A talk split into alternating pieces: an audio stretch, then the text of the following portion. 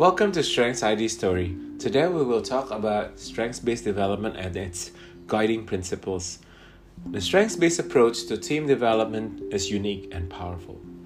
The team's most direct path to growth, improvement, and success begins with a primary investment in each other's talents and strengths. There are five guiding principles that can help the team make sense of each other's Clifton Strengths Finder results and begin using them in an appreciative, effective way. One is themes are neutral, meaning that it's neutral. I mean, it's not like taking sides, right? Um, second, themes are not labels. For example, if you have woo or you have to be in sales marketing for example or somebody else would say oh he's he doesn't have any strategic talent theme so he shouldn't be in, in that position of making strategy and all that.